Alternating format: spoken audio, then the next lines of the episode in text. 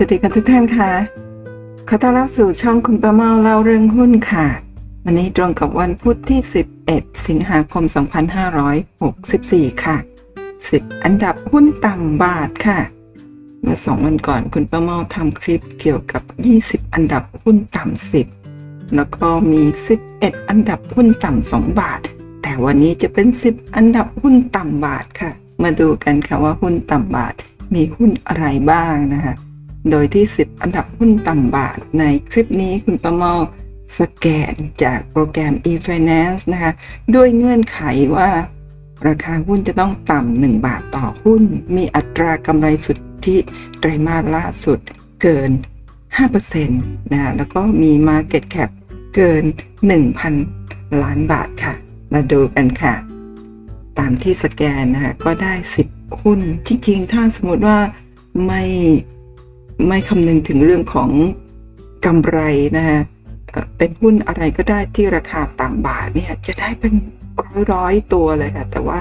อันนี้เจาะจงที่ต้องมีกำไรค่ะ อย่างน้อยที่สุด 5%ก็ได้หุ้นมา 10 ตัวนะคะ ประกอบด้วยหุ้น Ever 33 สตางค์ E-Star 56 สตางค์ Accor 39 สตางค์นี่เป็นราคาปิดของเมื่อวานนี้นะคะวันที่ วันที่วันที่ 10 นะคะ ทีนี้นี่เป็นข้อมูลที่คุณประเมาแคปหน้าจอไว้ตั้งแต่เมื่อวาน แต่ว่าเพิ่งมีโอกาสได้มาอัดคลิปนะคะ ก็ราคาคงไม่ได้แตกต่างกันมากนะคะ แล้วก็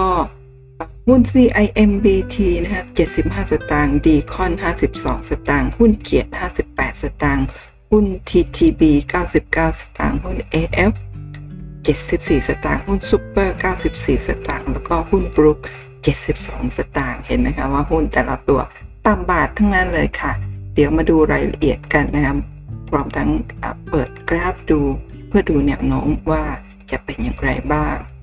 เริ่มต้นที่ลำดับที่ 10 ค่ะ หุ้น Ever นะคะหุ้นต่ำบาท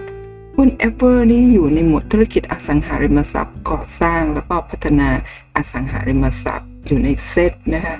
เป็นหุ้นที่ประกอบธุรกิจอสังหาริมทรัพย์แล้วก็ธุรกิจโรงพยาบาลค่ะ มีรายย่อยถือหุ้นอยู่ 6,000 กว่ารายนะคะคิดเป็น 62%นี่ก็ถือว่ารายย่อยถืออยู่เยอะทีเดียวนะ แต่ว่าอันนี้เป็นข้อมูลอัปเดตเมื่อเดือนมีนาคม ตอนนี้สิงหาคมแล้วรายย่อยอาจจะมากหรือน้อยกว่านี้ก็ต้องติดตามการปิดสมุดบัญชีรอบหน้านั่นเองค่ะ หุ้น Ever นะคะมีการย้ายหมวดอุตสาหกรรมนะในปี 2549 นะโอ้หุ้นตัวนี้เคยเป็นหมวดบริษัทจดทะเบียนที่อยู่ระหว่างฟื้นฟูการดำเนินงานด้วย เคยถูกออกจากตลาดไปนั่นเองนะคะเมื่อปี 49 แล้วก็กลับมาใหม่ ไม่แน่ใจว่ากลับมาปีไหนนะคะกลับเข้ามาอยู่ในหมวดพัฒนาอสังหาริมทรัพย์ค่ะหุ้น Ever นะคะก่อตั้งในปี 1988 ก็คือเมื่อประมาณ 30 กว่าปีที่แล้ว แล้วก็จดทะเบียนกับตลาดหลักทรัพย์ในปี 2537 หรือประมาณ 20 27 ปีที่แล้วนั่นเองนะคะแล้วก็ที่ราคา IPO 47 บาทพา10 บาท จนกระทั่งเมื่อวันเอ่อเมื่อเมื่อปี 2548 มีการแตกพาจาก 10 บาทเป็น 1 บาท แตกพาปี 48 แล้วก็ปี 49 นะฮะก็เข้าฟื้นฟูเลยฮะแตกเหมือนกับแตกพาเพื่อที่จะทำราคาสร้างราคาหรืออย่างไรนะฮะเสร็จแล้วก็เมื่อออขายหุ้นทิ้งหมดก็เข้าฟื้นฟูกิจการคุณประเมาเดาว่าเป็นอย่างนั้นเนาะแต่ว่าถ้าใครเคยติดตามหุ้นตัวนี้มาในอดีตถ้าทราบก็ลองเขียนใต้คลิปบอกพวกเรากันด้วยนะคะ เวลา ข้อมูลเกี่ยวกับตลาดหุ้นเนี่ยคุณประเมาขออนุญาต ใช้ข้อมูล หรือว่ามองนะคะมองดีกว่าไม่ใช่ใช้ข้อมูลมันมันไม่ใช่เป็นเรื่องของข้อมูลเป็นเรื่องของการมองหุ้น คุณประเมาขออนุญาตมองในเชิงลบให้มากที่สุด เพราะว่าถ้าเรามองหุ้นในเชิงบวกมาก ๆเกินไปเนี่ยเรามีโอกาสจะเสียหาย มองลบเอาไว้ก่อนค่ะ ปลอดภัยนั่นเองนะคะ หุ้น Ever ราคาล่าสุดอยู่ที่ 33 สตางค์นะคะทำ52 วิขายที่ 49 สตางค์โลที่49สตางค์เห็นไหมคะ จาก 19 สตางค์มาหายที่ 49 นี่ ขึ้นมา 2 200 กว่าเปอร์เซ็นต์เลยทีเดียวนะคะมี PE ตอนนี้ 7.76 เท่าถือว่าดูเหมือนราคาจะไม่แพง แล้วก็ price per book อยู่ที่ 0.48 มีความเป็นไปได้ว่าค่า PE แล้วก็ price per book ของ e v e r ซึ่งอยู่ใน หมวดธุรกิจอสังหาริมทรัพย์เนี่ยส่วนใหญ่ก็จะมีค่า PE แล้วก็ price per book ที่ต่ำประมาณแบบนี้ นั่นเองค่ะ หุ้นตัวนี้เป็นหุ้นขนาดจิ๋วค่ะ มี market cap เพียง 1,200 กว่าล้านบาทเท่านั้นเอง มาดูกราฟกันค่ะ อันนี้เป็นข้อมูลที่คุณประเมาได้มาจากเมื่อสักครู่หน้าแรกใช่ไหมที่สแกนแล้วก็ตัดมาแปะตรงนี้เพื่อจะได้เห็นภาพชัดเจน แต่เดี๋ยวขออนุญาต ตรงนี้นิดหนึ่งข้อมูล ส่วนใหญ่ค่อนข้างที่จะอัปเดตมีเฉพาะข้อมูลของ ROE นะซึ่งคุณประมามีการตรวจสอบภายหลัง พบว่านะค่า ROE ของหุ้นทุกตัวที่มีการสแกนเนี่ยเป็นค่าของสิ้นปี 2563 แต่ค่าอื่นๆ เนี่ยจะเป็นค่าล่าสุดอย่างเช่น net profit margin ก็จะเป็นกำไรสุทธิของไตรมาสล่าสุด PE ก็จะเป็นของวัน ล่าสุด price per book ก็เป็นของวันปัจจุบัน dividend ก็ล่าสุดแต่ตัวนี้ไม่มีการจ่าย dividend แล้วก็หนี้สินก็จะเป็นหนี้สินของอช่วงเวลาล่าสุดด้วย ยกเว้น ROE นะคะที่เป็นของปีที่แล้ว ในคลิปนี้ทั้งหมดเป็นของปีที่แล้ว ส่วน net profit margin นะก็จะเป็นของไตรมาสล่าสุดค่ะ หุ้น Ever นะในอดีตปี 57นะเคยขึ้นไปทำจุดสูงสุดที่ 4 บาทกว่า เห็นไหมคะ ก่อนหน้านั้นเป็นไซด์เวย์มา 2 ปี ตั้งแต่ปี 54 3 ปีค่ะ แล้วก็พุ่งขึ้นแรงนะคะช่วงนี้น่าจะเป็นช่วงที่เจ้าเก็บหุ้นอยู่ แล้วก็พุ่งขึ้นมา 4 บาทกว่า จากนั้นก็ทุบลงมาปีเดียวนะคะติดดินต่ำกว่า ต่ำกว่าราคาเดิมที่เคยเก็บสะสมมาอีกนะคะ นั่นคือช่วงปี 59 ลงมาต่ำสุดที่ประมาณ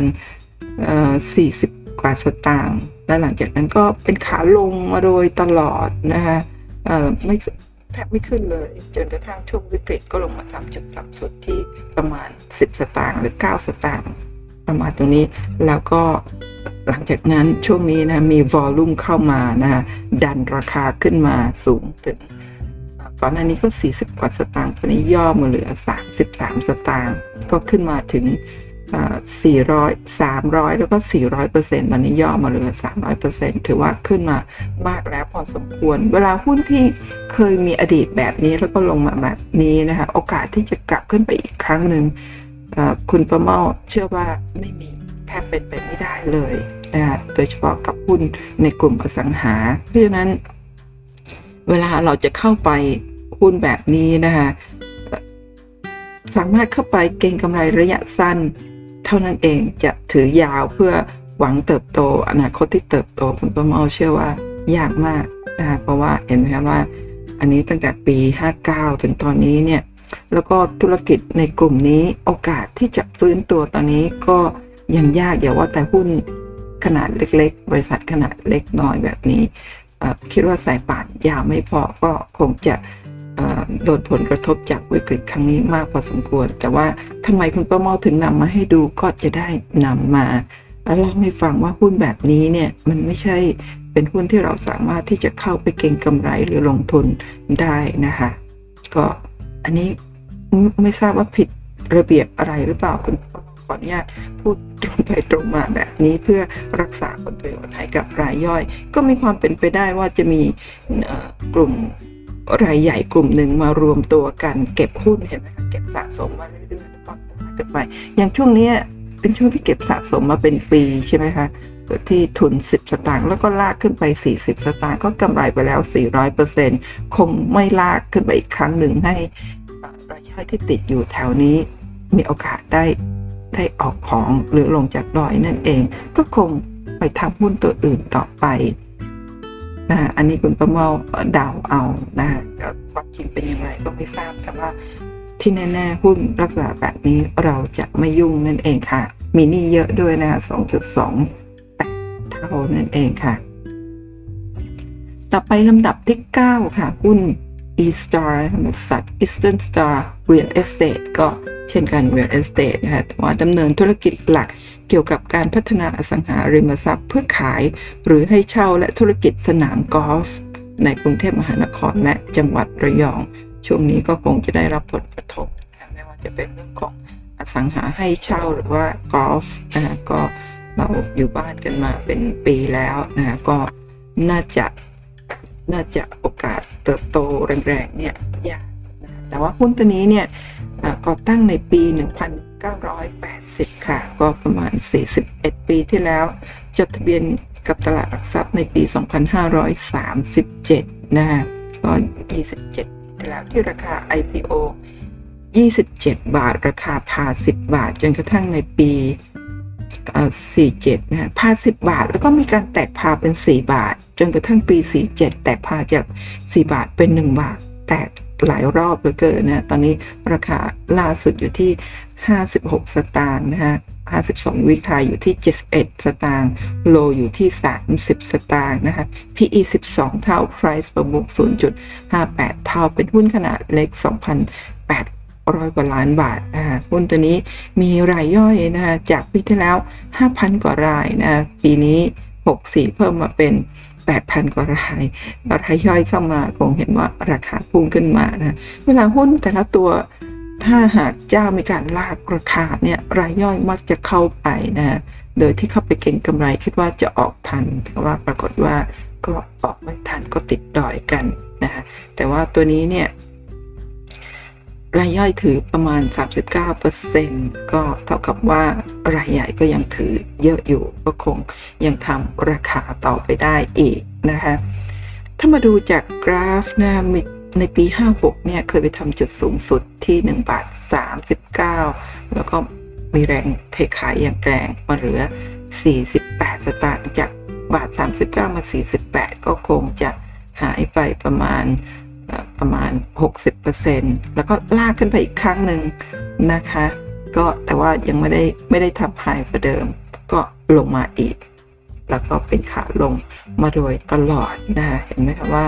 ใครที่ติดดอยแถวนี้ ตอนนี้เหมือนกับจะได้ลงจากดอย แต่ว่าส่วนใหญ่รายย่อยก็จะคัดลอสกันแถวนี้แล้ว ตรงนี้ก็ตามเข้าไปใหม่พอตามเข้าไปใหม่จะกระทบอีกครั้งหนึ่งนะคะ แล้วก็ ลงมาจุดต่ำสุดที่ประมาณ 19 บาท เมื่อช่วงวิกฤต แล้วก็กลับขึ้นไปประมาณ 70 บาท ก็ขึ้นไปประมาณ 300กว่าเปอร์เซ็นต์อีกเช่นกันนะคะเห็นไหมคะว่าหุ้นตัวเล็กตัวน้อยในช่วงปีที่ผ่านมา รายย่อยเราเข้ามาในตลาดหุ้นกันเยอะเจ้าก็อาศัยหุ้นหุ้นเก่าแก่ที่เคยล้มหายตายจากไปเรียบร้อยแล้วกลับมาปัดฝุ่นนะคะ ก็สร้างสตอรี่อะไรต่าง ทำให้รายย่อยสนใจกลับเข้าไปนะตรงนี้ดูเหมือนมีกำไร 6%แต่ในความเป็นจริงแล้วกำไรยั่งยืนต่อเนื่องหรือไม่ก็ต้องติดตามกันนะมีปันผลด้วย 1.7 2%นะมินี่ไม่เยอะเท่ากับตัวเมื่อกี้นะคะ0.432นะตอนนี้ราคาย่อมาอยู่ที่ 56 สตางค์ คือหุ้นลักษณะแบบนี้นะ ถ้าเราอยากจะ ลงทุนระยะยาวเนี่ยคุณประมาว่าไปลงทุนในอสังหาตัวใหญ่ ๆ ที่มั่นคงมี Market Cap เป็นหมื่นเป็นแสนล้าน แล้วก็มีปันผลประมาณ 5 6 7 8เปอร์เซ็นต์ยังจะดีกว่าหุ้นขนาดเล็ก ๆ ขนาดเล็ก ๆ ก็ปล่อยให้คนที่เก่งกำไรเขาเก่งกำไรกันไป แต่ถ้าเราจะเก่งกำไรบ้างเล็ก ๆ น้อยๆ ก็พอทำได้ แต่ว่าอย่าลงเงินเยอะเพื่อคิดว่าเราจะได้กำไรแบบนี้ คือคนที่อยู่ตรงนี้แล้วซื้อแถวๆนี้แน่นอนได้กำไร แต่ว่ากว่าที่ราคาหุ้นจะมาถึงตรงนี้นะคะ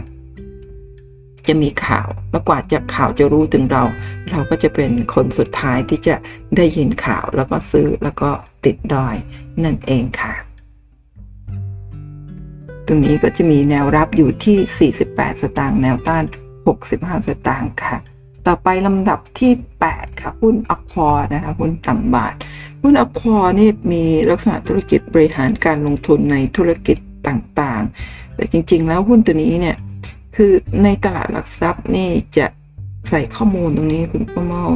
อยากจะเสนอให้ใส่ข้อมูลเยอะกว่านี้นะคะแต่ถ้าเราเข้าไปในเว็บไซต์เนี่ยก็จะพบว่าหุ้นตัวนี้เนี่ยทำธุรกิจสื่อสิ่งพิมพ์ โดยการทำเอ่อเรียกว่าทำอะไรนะครับทำ โปสเตอร์โปสเตอร์ขนาดใหญ่เขาเรียกว่าอะไรครับบิลบอร์ดอ่าบิลบอร์ดตามถนนหนทางต่างๆ อันนี้เป็นธุรกิจหลักของเขา ช่วงที่ผ่านมาก็จะได้รับผลกระทบพอสมควร แต่ว่าในช่วงที่ยามที่ธุรกิจดี ธุรกิจบิลบอร์ดก็จะเติบโตดีนะยิ่งถ้ามีการเลือกตั้งหรืออะไรต่างๆเนี่ยน่าจะน่าจะเป็นหุ้นที่ได้อันนี้ส่งในช่วงที่เศรษฐกิจดี ๆ นั่นเองค่ะ หุ้นอควอก่อตั้งในปี 1994 ก็ 20 27 ปีที่แล้วนะคะ แล้วก็จดทะเบียนกับตลาดหลักทรัพย์ในปี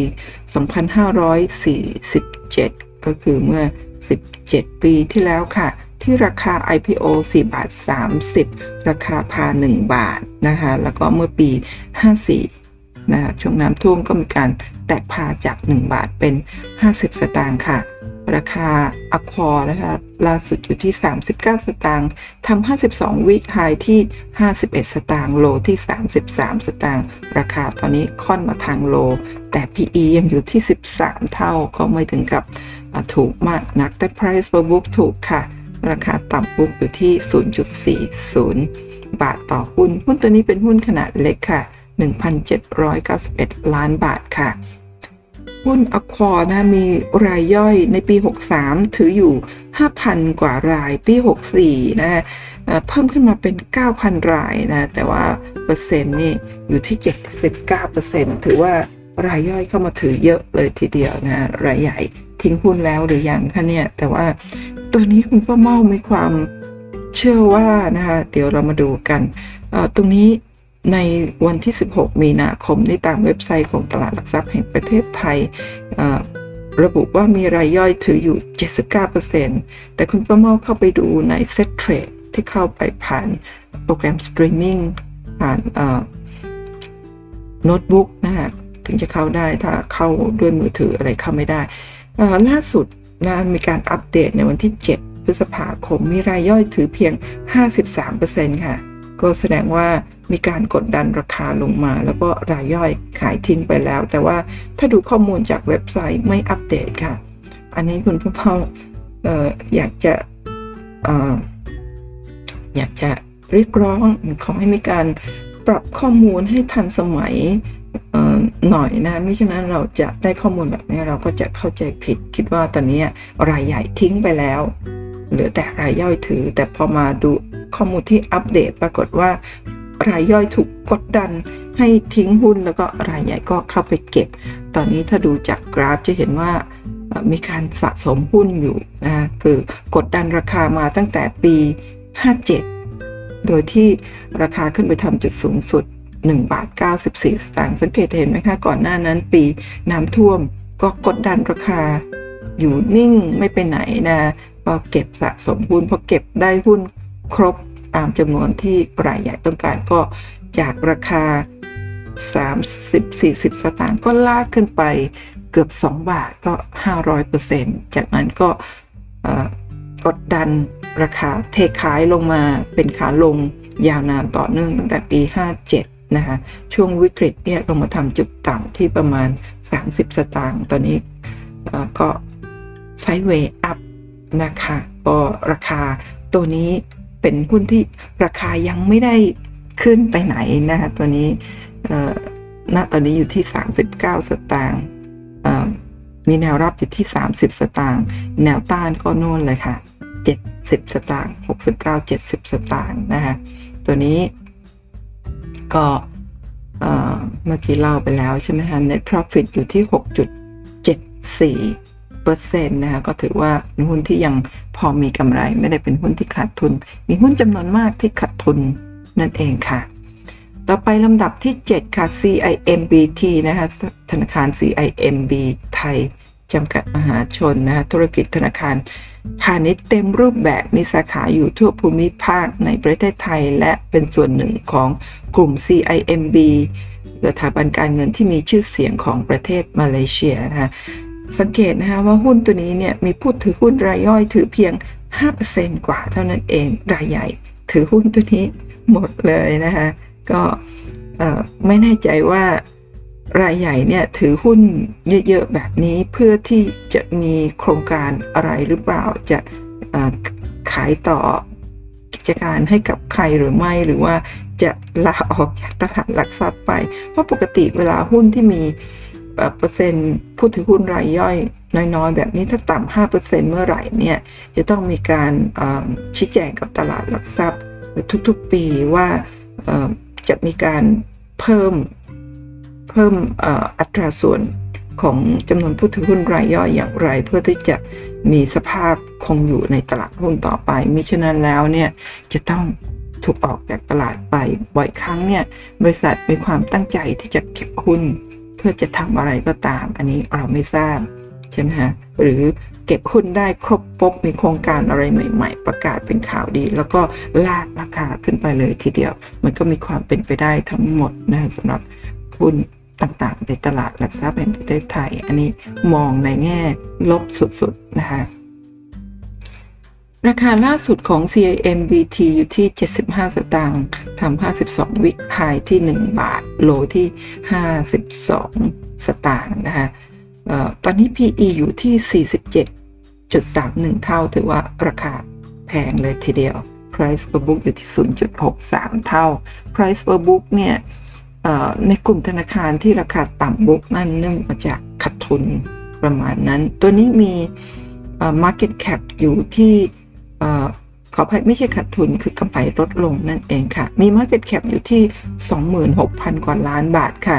หุ้น CIMBT นี่ก่อตั้งตั้งแต่ปี 1949 ปีคศนะฮะก็คือกี่ปีมาแล้ววะเนี่ย โอ้ประมาณเอ่อ70 70 กว่าปีนะคะแล้วก็จดทะเบียนกับตลาดหลักทรัพย์ในปี 2521 ค่ะ 3 ปีหลังจากตลาดหลักทรัพย์เปิดทำการในปี 2518 ก็อยู่คู่กับตลาดหลักทรัพย์มายาวนานนั่นเองค่ะ แล้วก็มีการแตกพาค่ะ ก่อนหน้านี้เป็นพาเท่าไหร่ไม่ทราบ แต่ว่าในปี 52 ล่าสุดนะคะพาแตกพาจาก 3 บาท 75 เหลือ 50 สตางค์ล่าสุดก็ผ่านอยู่ที่ 50 สตางค์นั่นเองค่ะ มาดูกราฟกันค่ะ กราฟถ้าเราดูเมื่อปี 52 นะหลังจากที่หลังจากแฮมเบอร์เกอร์คริสิสที่ราคาลงมาต่ำบริเวณแถวนี้ที่ประมาณ 4-50 สตางค์นะฮะ หลังจากวิกฤตแฮมเบอร์เกอร์ได้ไม่ถึงปีหรือปีกว่าก็จาก3จาก3-40 สตางค์ก็มีการลากราคาดันราคาขึ้นไปถึง 3 บาท 30 สตางค์นะก็ขึ้นไปถึงเกือบ 10 เท่าเลยทีเดียวนะคะ แล้วก็ จากนั้นก็มีแรงขายลงมานะในปีเดียวกันนั้น ขายติดต่อกัน 2 เดือน ลากกลับขึ้นไปใหม่ ที่ราคาประมาณเกือบ 3 บาท แล้วหลังจากนั้นตั้งแต่ ปี 53 นะคะ ก่อนปีน้ำท่วม ราคาหุ้น CIMBT ก็เป็นขาลงมาโดยตลอดจนกระทั่งถึงปัจจุบันนี้ค่ะ ล่าสุดช่วงวิกฤตนะราคาลงมาทำจุดต่ำสุดที่ 42 สตางค์นะคะ แล้วก็หลังจากนั้นกลับขึ้นไปประมาณใกล้ๆ 1 บาทก็ขึ้นไป 100%ตอนนี้ย่อมาอยู่ที่ 75 สตางค์ค่ะหุ้นตัวนี้ก็มีแนวรับที่โลเก่าที่ 42 สตางค์ แนวต้านอยู่ที่ประมาณ 1 บาท 10 สตางค์ค่ะหุ้นตัวนี้มีมาจิ้นอยู่ที่ 9.72%ค่ะ มีหนี้อยู่ที่ 8.8 เท่านะคะหุ้นตัวนี้หนี้สูงหน่อยนะคะหุ้นธนาคารเนี่ยหนี้จะอยู่ในระดับประมาณ 6 ถึง 9 เท่า แต่หุ้นตัวนี้เนี่ยประมาณ 8.8 เท่า ถือว่าเป็นหุ้นที่มีหนี้สูงมากค่ะ ต่อไปลำดับที่ 6 ค่ะ หุ้นดีคอนค่ะ หุ้นดีคอนโปรดักต์จำกัดมหาชนเป็นผู้ผลิตแล้วก็จัดจำหน่าย แผ่นพื้นและเสาเข็มคอนกรีตอัดแรงภายใต้ระบบบริหารคุณภาพมาตรฐานสากลนะคะหุ้นดีคอนนะคะก็อยู่ในหมวดอสังหาริมทรัพย์ และก่อสร้างวัสดุก่อสร้างนั่นเอง นะคะมีราคาล่าสุดอยู่ที่ 52 สตางค์นะจาก 52 วิกหายที่ 64 สตางค์โลที่ 29 สตางค์ตอนนี้ราคาค่อนมาทางไฮมี PE 27.94 เท่า ถือว่าแพงแล้วนะะ Price per book อยู่ที่ 1.15 เท่า มี Market Cap 2,800 กว่าล้านบาท ถือว่าเป็นหุ้นขนาดเล็กค่ะ หุ้นดีคอนก่อตั้งบริษัทในปี คศ นะคะ 6 ค่ะ ก็ 20 กว่าปีที่แล้วนะคะจดทะเบียนกับตลาดหลักทรัพย์ในปี 2547 เมื่อประมาณ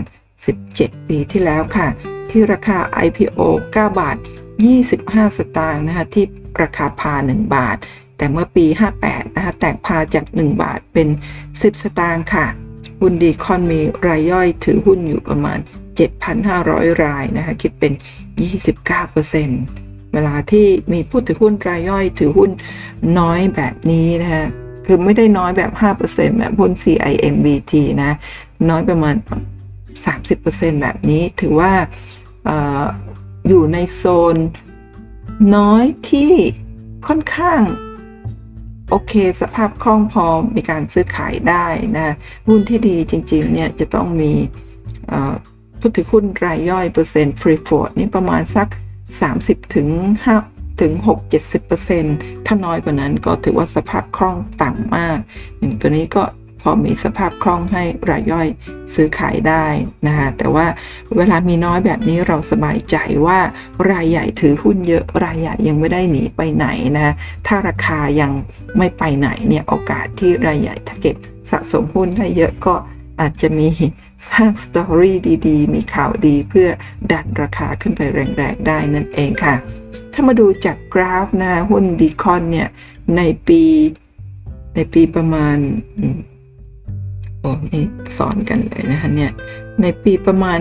58ดาวเอานะคะว่าราคาหุ้นเนี่ยเห็นไหมคะก่อนหน้านั้นประมาณช่วงปีน้ำท่วมเนี่ยราคาอยู่ในโซนต่ำค่ะ 20 สตางค์แล้วจากนั้นก็ลากขึ้นไปถึง 2 บาท 10 เท่า 10 เด้งใน 2 ปี 3 ปีนั่นเองค่ะ ลากขึ้นไปถึง 10 เด้งเลยทีเดียว พอขึ้นไป 2 บาทก็ทุบลงมาแรงๆค่ะ ใครที่ไล่ซื้อตามเพราะ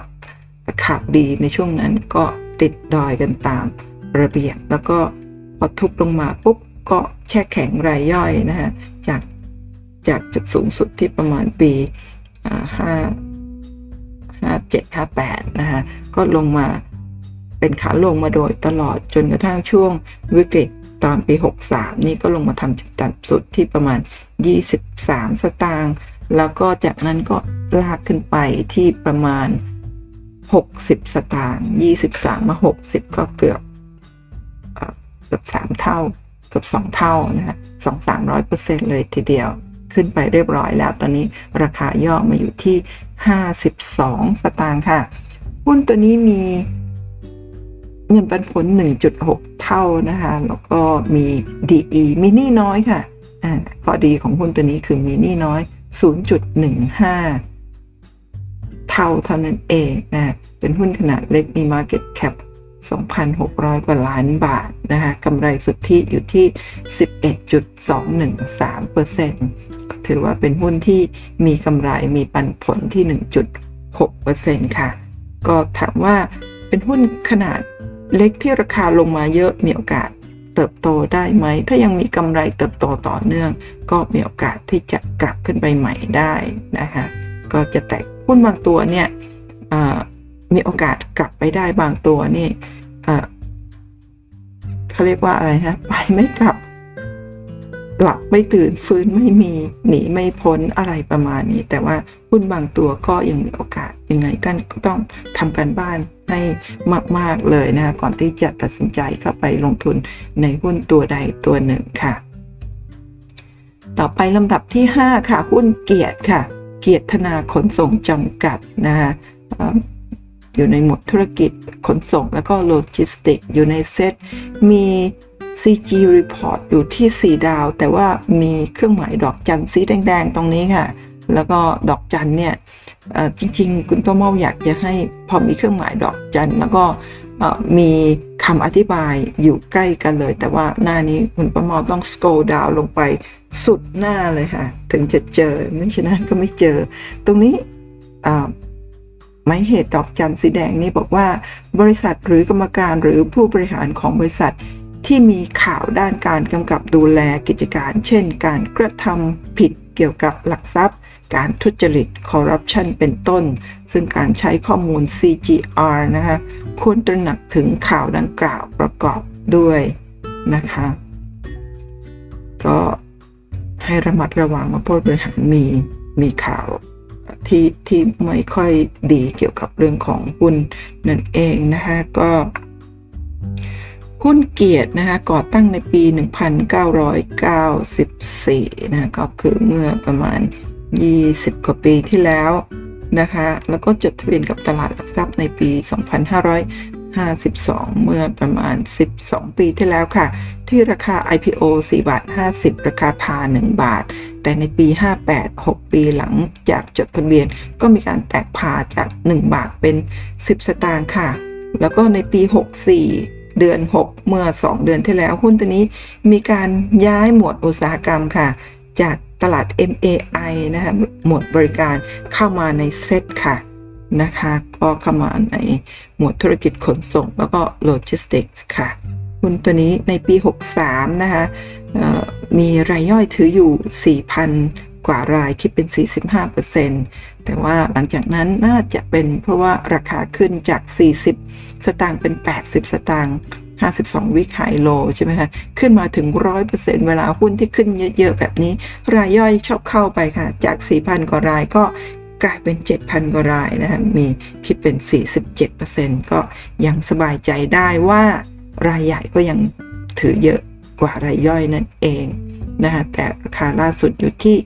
58 สตางค์นะก็ค่อนมาทางโล ราคาตรงนี้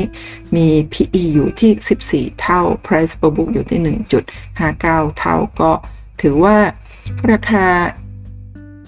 ไม่ได้ถูกมากนักแล้วนะคะที่ 58 สตางค์เพราะว่าขึ้นมาจากโล 40 สตางค์นั่นเองนะนะคะมี Market Cap อยู่ที่ 1,792 ล้านบาทค่ะหุ้นตัวนี้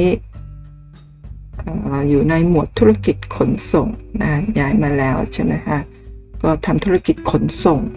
คุณป้ามอไม่แน่ใจว่าขนส่งในลักษณะแบบไหนนะมีมีอาจจะมีรถบรรทุกเพื่อขนส่งนั่นเองนะคะ มาดูกราฟกันค่ะ ถ้าดูกราฟนะคะหุ้นตัวนี้ตั้งแต่ปี 52 นะฮะ5152 ช่วงวิกฤตโควิด นาะขออภัยช่วงวิกฤตHamburger Crisis ราคายังอยู่บริเวณบริเวณ 40 สตางค์นะคะ แล้วก็พุ่งขึ้นแรงเลยค่ะ ขึ้นไป 2 บาทกว่าขึ้นไป 500%เมื่อเมื่อปี 53 หลังจากนั้นก็ถูกทุบอย่างแรงลงมาที่ประมาณ 70 กว่าสตางค์นะคะจาก 2 บาทกว่าลงมา 70 กว่าสตางค์เนี่ย ก็หายไปประมาณ หายไปประมาณสองในสามก็ 60 กว่าเปอร์เซ็นต์แล้วก็ในปี 58 กลับขึ้นไปใหม่ แต่ว่าไม่ได้ทำนิวไฮกลับขึ้นไปที่ประมาณ 1 บาท 70นะกลับขึ้นไป 1 บาท 70 ในปี 58 แล้วก็ถูกแรงขายลงมาอีกแล้วค่ะ กดดันราคามาอยู่ที่ 20 สตางค์ ใครมีหุ้นตัวนี้นะคะที่ราคาสูงๆ ถือว่าอยู่ยอดดอยเลยทีเดียว 1บาท6 70 มาเหลือ 20 เนี่ย เท่ากับหายไปประมาณ 90 กว่าเปอร์เซ็นต์เลยทีเดียวที่ขาดทุน แล้วจาก 20 สตางค์เมื่อช่วงวิกฤตนะก็มีแรงแรงซื้อนะดันขึ้นไปถึง 80 สตางค์ขึ้นไป 400%ตอนนี้ย่อลงมาจาก 80 สตางค์เหลือ 58 สตางค์ก็หายไปประมาณ 3 10%เลยทีเดียวสำหรับใครที่ไล่ซื้อในช่วงนี้ตอนนี้ราคาย่อลงมาแล้วนะคะหุ้นตัวนี้มี net profit อยู่ที่ 14.15%นะคะมีนี้น้อยค่ะ 0.11%อะ0.116 เท่านั่นเองค่ะหุ้นตัวนี้มีแนวรับลึกสุดก็คงเป็นโลเก่าที่ 24 สตางค์นะ จริงๆ แล้วแนวรับ แนวรับเร็วๆนี้ถ้าจะลงก็น่าจะอยู่ที่ประมาณ 4-50 สตางค์นั่นเองค่ะ คงไม่ลงกลับไปที่ 20 สตางค์โลเก่าเมื่อปีที่แล้วนะ มีแนวต้านอยู่ที่ 72 สตางค์ค่ะ ต่อไปลำดับที่ 4 ค่ะ หุ้น TTB นะคะธนาคารทหารไทยธนาชาติ อันนี้ก็มีพูดถึงแล้วในคลิปก่อนหน้านั้น ก็ติดสแกนเข้ามาอีกครับขอกราบถึงอีกครั้งหนึ่ง เป็นหุ้นราคาน้อยขนาดยักษ์ใหญ่เลยนะครับ เพราะว่าอยู่ในเซ็ต50 ค่ะ แล้วก็มี Market Cap เกือบแสนล้านเลยนะคะ9 95,000 กว่าล้านบาทนะคะราคาล่าสุดอยู่ที่ 99 สตางค์จาก 52 วิกไฮที่ 1 บาท 27 โลที่ 80 สตางค์นะคะหุ้นตัวนี้มี PE อยู่ที่ 10.9 เท่า Price per book อยู่ที่ 0.46 เท่านะราคาก็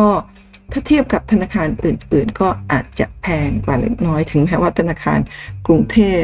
กสิกรไทยพาณิชย์จะอยู่ที่หลักร้อยนะคะแต่ว่า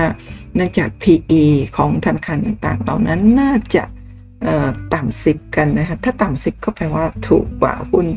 TTB ที่ 99 สตางค์นั่นเอง แต่หุ้นตัวนี้ถ้า price ดู price per book น่าจะราคาต่ำบุกมากกว่าหุ้นหลาย ๆ ตัว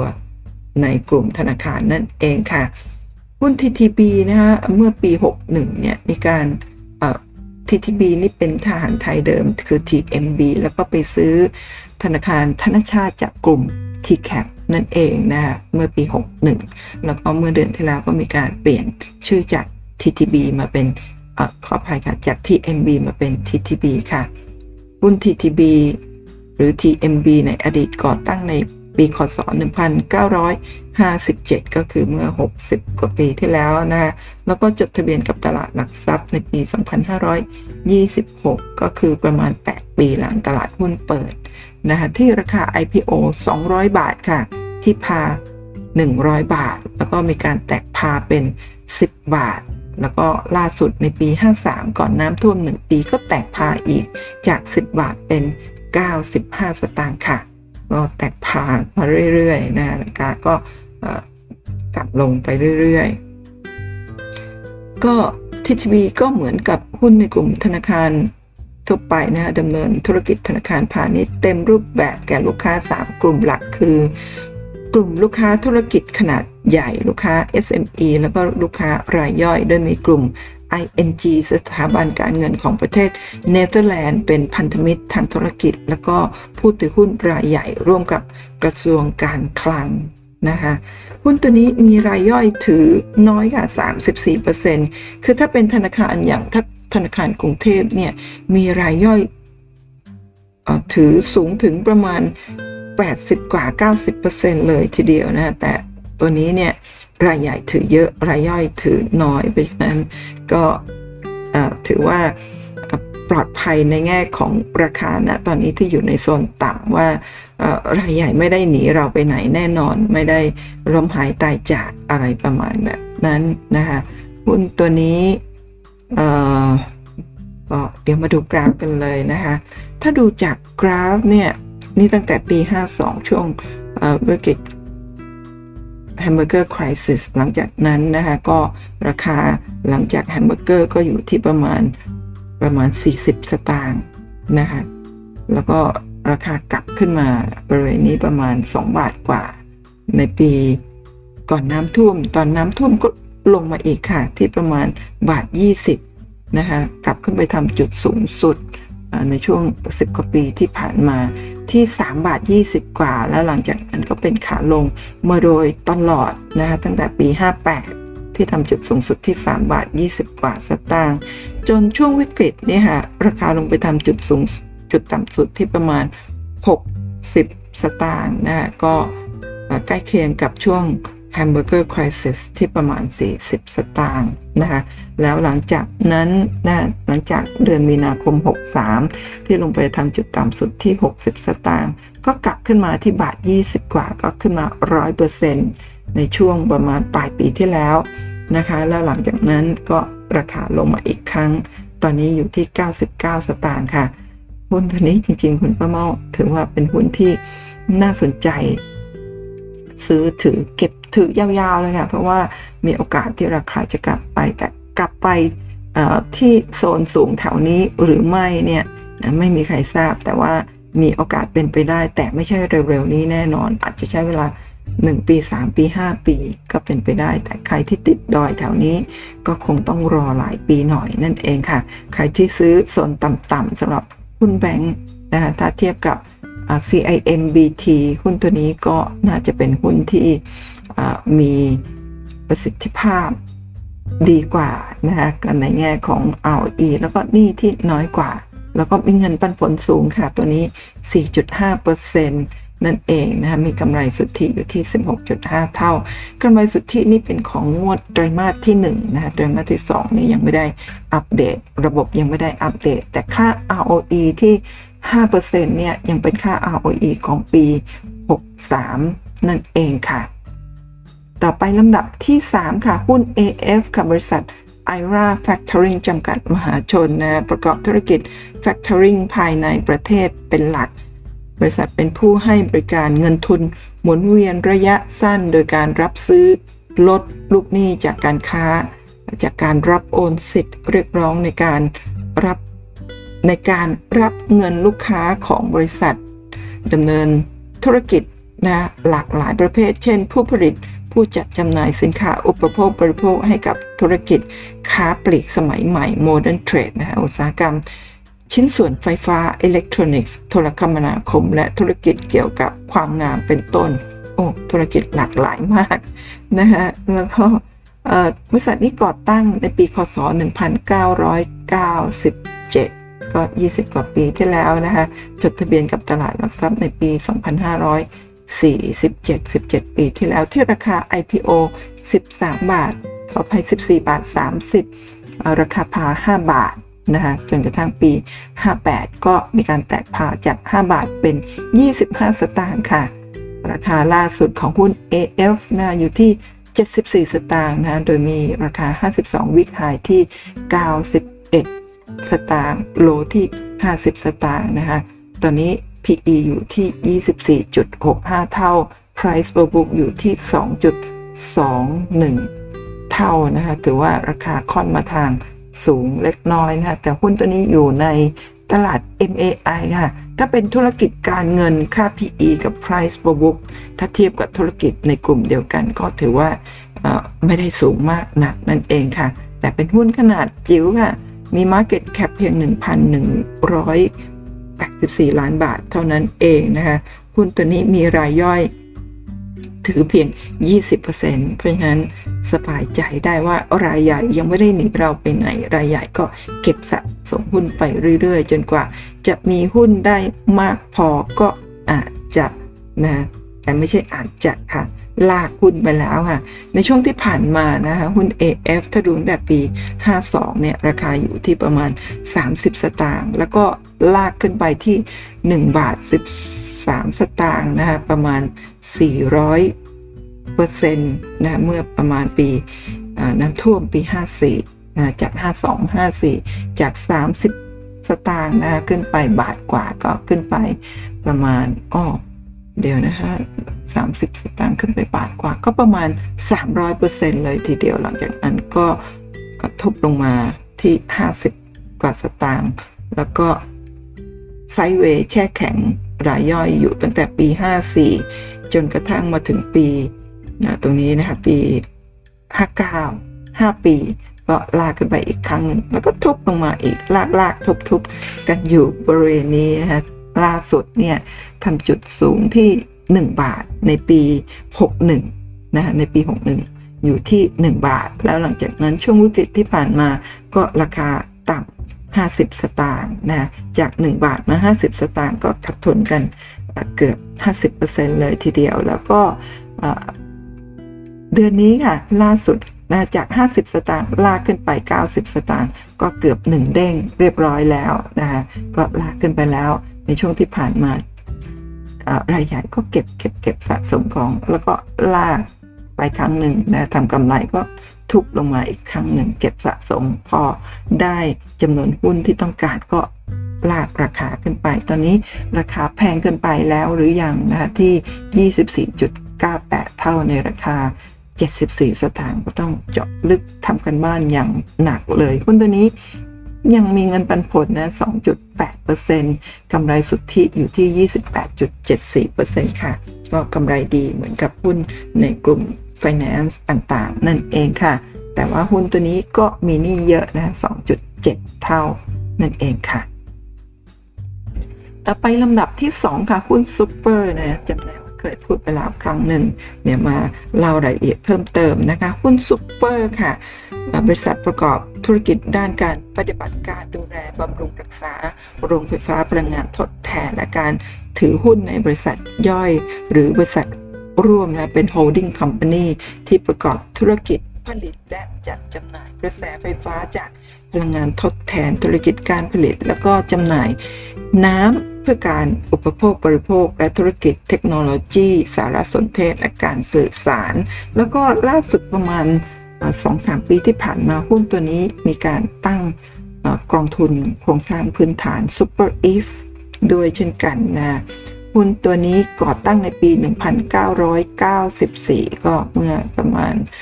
ประมาณเท่าไหร่คะ20 กว่าปีที่แล้ว แล้วก็จดทะเบียนกับตลาดหลักทรัพย์ในปี 2548 ก็เมื่อ 16 ปีที่แล้วนะคะที่ราคา IPO 4 บาท 90 ที่ราคาพา 1 บาท แล้วก็เมื่อปี 58 มีการแตกพาค่ะจาก 1 บาทเป็น 10 สตางค์นะคะล่าสุดราคาอยู่ที่ 94 สตางค์ค่ะ โดยมีราคา 52วีคไฮที่ 1 บาท 8 สตางค์โลที่ 74 สตางค์ค่ะ ตอนนี้ PE อยู่ 17.79 เท่า Price per book อยู่ 1.45 เท่าราคาก็ ค่อนมาทางสูงเล็กน้อย แต่ถ้าเปรียบเทียบนะคะกับธุรกิจในหมวดพลังงานไฟฟ้าด้วยกันเนี่ยถือว่าตัวนี้ราคายังถูก เพราะว่าอยู่ที่ 17 เท่า PE ของหุ้นในกลุ่มกระแสไฟฟ้าเนี่ยพลังงานไฟฟ้านะคะก็อยู่ที่ประมาณ 3-40 เท่า แล้วก็ price per book ก็จะอยู่ที่ประมาณ 4 5 6 เท่าเลยทีเดียวตัวนี้ยังอยู่ที่ 1.45 เท่า ก็ถือว่าไม่แพงค่ะ 94 สตางค์นะคะมี Market Cap 25,000 กว่าล้านบาทเป็นหุ้นขนาดโตขึ้นมาหน่อยหนึ่งนะคะ หุ้นตัวนี้มีการย้ายนะย้ายหมวดอุตสาหกรรมเมื่อปี 58 ค่ะ พอแตก par ปุ๊บก็ย้ายหมวดเลย แตก par ในเดือน 3 ปี 58 พอเดือน 7 ปี 58 ก็มีการย้ายหมวดธุรกิจจาก อสังหาริมทรัพย์และก่อสร้าง วัสดุก่อสร้าง ย้ายมาเป็นพลังงานและสาธารณูปโภคนั่นเองค่ะหุ้นซุปเปอร์นะคะปีที่แล้วปี 63 มีรายย่อยถืออยู่ 24,000 กว่ารายนะคะปี 64 เพิ่มเป็น 31,000 กว่ารายค่ะ เพิ่มขึ้นเพราะว่าราคาสูงขึ้นนั่นเองค่ะ มาดูกราฟกันค่ะ ในช่วงปีน้ำท่วมนะคะราคายังอยู่ ต่ำบริเวณประมาณ 10 กว่า 10 กว่าตังค์20 ตังค์นะราคาตรงนี้ก็คือ 20 สตางค์ใช่ไหมคะแล้วก็ตรงนี้ก็น่าจะ 10 กว่าตังค์นะคะไซเวย์มานานไซเวย์อัพนะประมาณสองปี 3 ปี แล้วก็รากขึ้นพุ่งขึ้นแรงนะคะ2บาท 46 ก่อน อันนี้ก่อนแตกพาก็คือ 24 บาท 60 นะคะแล้วมาแตกพาในปีนี้ค่ะพอก่อนแตกพานี่ก็จะมีแต่ข่าวดีข่าวดีข่าวดีว่าจะแตกพาใช่ไหมคะพอแตกพาจริง ๆ แล้วก็กลายเป็นทุบแหลกเลยค่ะจากแตกพาจาก 24 บาท 60 เป็น 2 บาท 46 ก็ทุบลงมายาวนานตั้งแต่ปี 58 ที่แตกพานะเป็นขาลงมาจนกระทั่งวันนี้ ล่าสุดปีที่ผ่านมาในช่วงวิกฤตโควิดนะลงมาที่ 30 สตางค์แล้วก็จากนั้นนะก็มีแรงซื้อขึ้นไปอย่างแรงขึ้นไปประมาณ 1 บาท 10 กว่าสตางค์นะจาก 30 สตางค์ขึ้นไป 1 บาทกว่าก็ขึ้นไปเกือบ 400%นะคะสามสี่สิบสองสี่ร้อยเปอร์เซ็นต์ค่ะ แล้วก็ตอนนี้ราคาย่อจากบาทกว่านะคะเมื่อประมาณปีที่แล้วค่ะ ในในปีในปีวิกฤตนะคะลากขึ้นไปแรงๆเลยนะฮะแล้วก็ตอนนี้ก็ไซด์เวย์อยู่ที่ 94 สตางค์มีแนวรับที่ 81 สตางค์ค่ะ แนวต้านอยู่ที่ 1 บาท 12 สตางค์ตอนนี้ก็ถือว่าราคาขึ้นมาอยู่ใกล้เคียงกับก่อนเกิดวิกฤตแล้วนะคะก็ราคาจะกลับขึ้นไปได้อีกหรือไม่ก็คงต้องรอดูเรื่องของ งบการเงินผลประกอบการ ล่าสุดเมื่อไตรมาสที่แล้วกำไรสูงค่ะ 36.53%เวลาเราจะลงทุนในหุ้นตัวใดตัวหนึ่งเนี่ยคุณป้าเมาอยากจะให้ดูในเรื่องของกำไรสุทธินะยิ่งสูงยิ่งดีนะคะแล้วก็ดูค่า ROE ยิ่งสูงยิ่งดีนี่เนี่ยถ้าเป็นไปได้ก็ขอนี่น้อยๆ ตัวนี้ก็มีนี่อยู่ในเกณฑ์ที่ไม่ได้ไม่ได้เรียกว่าต่ำนะก็ไม่ได้สูงมากเกินไปถ้าเทียบกับ หุ้นในกลุ่มอุตสาหกรรมเดียวกัน แต่ว่าก็นี่อยู่ในโซนที่ค่อนข้างสูงแล้วเช่นเดียวกัน